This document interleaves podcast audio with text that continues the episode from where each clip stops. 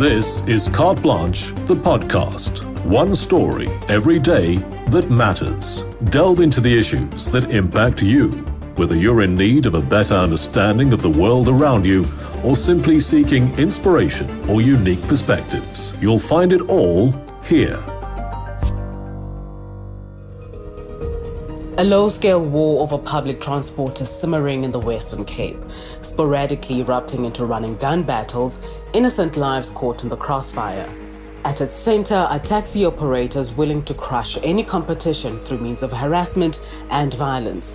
But the city is determined to take back the roads as the fight for routes and livelihoods intensifies. The city of Cape Town says, this far and no further.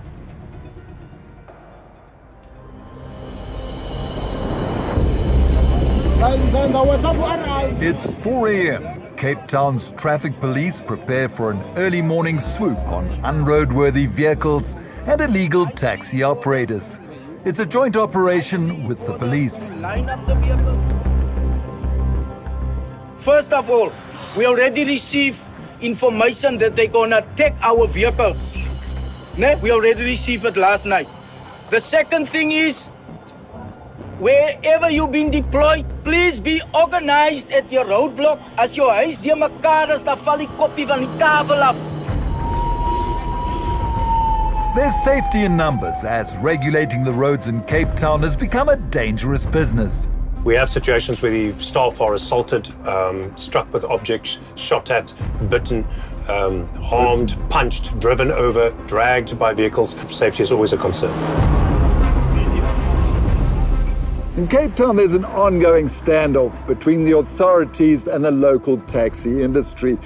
It's a standoff that easily explodes into violence, claiming lives and causing chaos on commuter routes. Taxi protests against police operations on the city's main arteries often jam traffic, damaging property, and putting terrified commuters in harm's way. JP Smith is the city politician facing this challenge head on. He's pushing municipal power to its maximum. What's the um, story? Off route or no permit? No permit at all. No permit at all. We have resorted to increased impoundments as an alternative to fines. We issue uh, 200 to 260,000 fines per month. Uh, it doesn't change the behavior. We've moved our focus to impoundment. It seems to be having more of an impact. In Philippi East, disgruntled taxi bosses gathered to monitor the roadblocks. They won't talk to us, but we tracked down the spokesperson for one of the largest associations here, CATA. Kululeko's JP going to improve the situation with his mission? Uh, JP, JP, uh, JP, JP, JP, JP, JP, uh, JP, JP. Is that a yes or a no? It- It's a, it's a tricky question. It's that uh, in, in, in this manner, if you want to improve it, then you're able to engage us. That's simple as that. The Western Cape Sheriff SANTACO says he fears for his industry. Right now, it feels like we are being regulated out of existence. Why do you say that? It feels like the ultimate goal is to remove our vehicles from the roads. But Smith's patience is running thin. His office is inundated with complaints that taxi drivers are trying to rule the road at the expense of others. We drew a line in the sand and said we are going to continue these operations because there must be no part of the city that's a no-go zone. But as the city impounds, so elements in the taxi industry do the same to rivals on the road. It seems that two can play that game, as app based taxi services have discovered.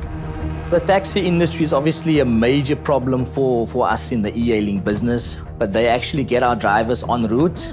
Uh, they take them to their offices and they demand payment anything between a thousand and five thousand rand, you know.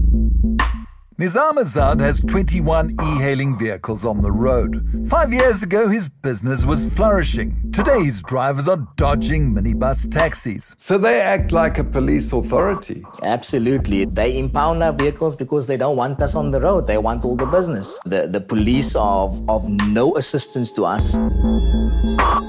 This driver was too frightened to reveal his identity. He's been stopped three times. So they asked it, uh, where are these people going? I said, they're just going to, to Delft. And they said, I know. We've got Delft to Texas here. And that's four people, that's our money. Then they took all the people from the vehicle. Then they said, yeah, let's go to the office. Nizam has set up his own security company to assist when e-hailing companies are under attack. You, you got to suit up, you got to put on your bulletproof vest, you got to take your firearm and get into your car and, and go and find out what's going on, you know? Unfortunately, it's one of those things we need to protect uh, our interest in, in, in the business. This is warfare. Absolutely. The perceived authority of some associations is daunting. This is from the Cape Amalgamated Taxi Association. We have decided that all the vehicles that transport people who work in Pollsmoor prison must stop from the 1st of October. We will transport them ourselves with our vehicle. Should you not obey to this, we will deal with you as CATA Association by impounding your vehicle. Now that's quite a threat. Here the threat was meted out to staff transport, but it's common between associations as well. Industry veteran JJ Mann says their work environment has changed dramatically over the last decade. Our drivers are being abruptly and rudely uh, stopped, and to the extent whereby the keys are taken off and hit, and people are being uh, pulled out of the taxis. He says the trouble came with the arrival of rival associations in the retreat area. His family has been shot at, and according to him, six drivers murdered, another three surviving shootings. And that's not counting civilians caught in the crossfire. When we went to the traffic, these people say, you must go to the police. It's a police matter. When we go to the police at the time, they would told us, no, that's a traffic matter. So we didn't go know where to go to. We were powerless. Some of the violence is blamed on gangs, but the heart of the transport problem is control of routes and passengers. JJ claims some of their routes have been hijacked by CATA.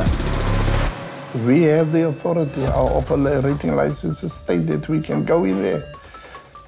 And for 45 years we've been doing it. It's now four, five, six, seven, eight years ago that we've been, been stopped. CATA denies all these allegations, but Sichebe did concede that not all their members play by the book. One, it's an 80-20 situation where the 80% is doing right, and then you find the 20% they are still don't just don't want to open. I mean, they don't want to get to understand the, the nature of the business. So there are problems or renegades inside CATA. That's what I said. It's an 80-20 situation. SANTACO says the industry is by and large law abiding, but poverty pushes some taxi operators to take chances. And then the violence begins because they they have to finance the the purchasing of those vehicles. They must pay the banks because now they owe the banks.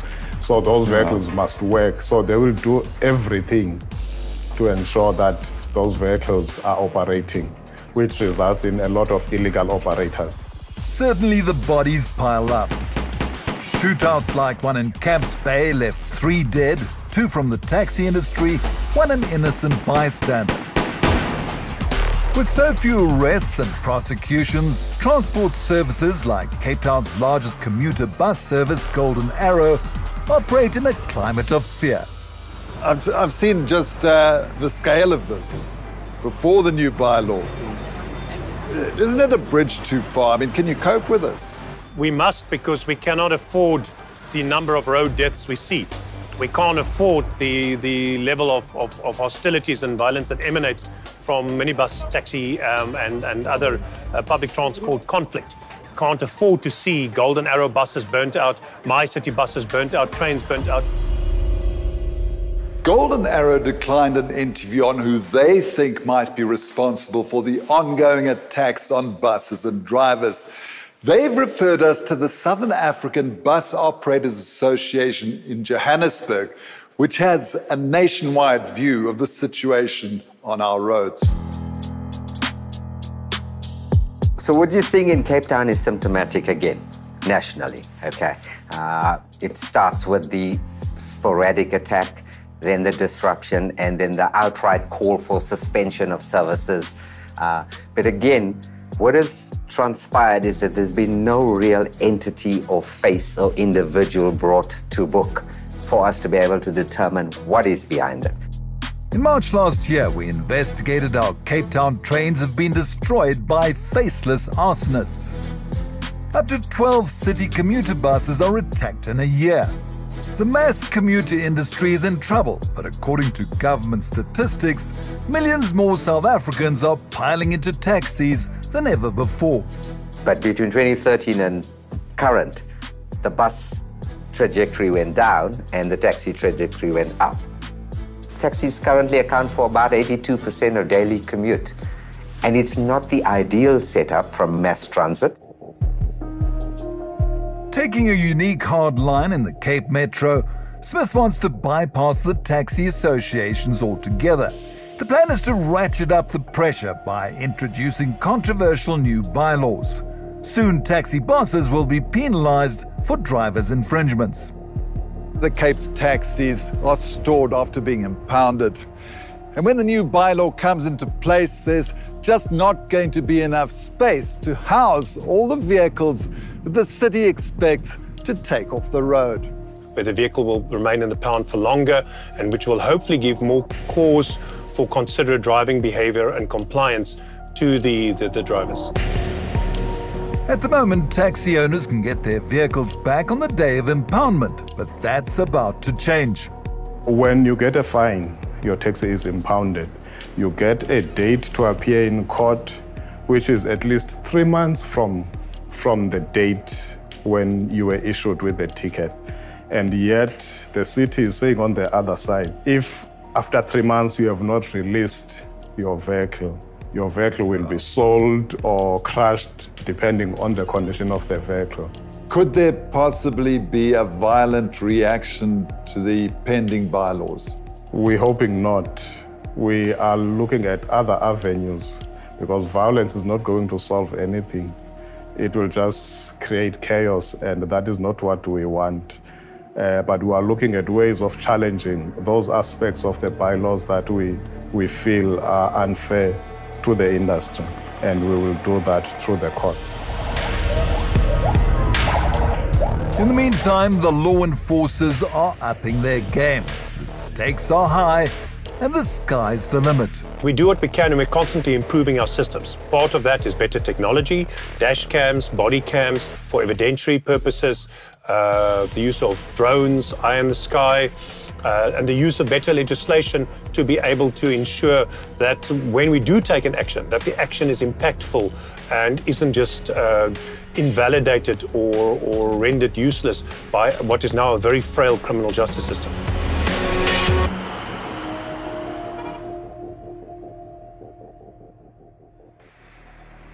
With the battle lines drawn, the city is ratcheting up the pressure on taxis through new bylaws. While industry associations are promising to meet them in court, the question remains will it swing the war in authorities' favor or simply make things worse? Whether you're stuck in traffic, preparing dinner, or simply chilling on the couch, we'd love to keep you company with Carte Blanche, the podcast. You can find all the latest episodes weekdays on Apple Podcasts, Spotify, and wherever else you access your favorite shows. Join us for some unique stories as we make sense of the headlines.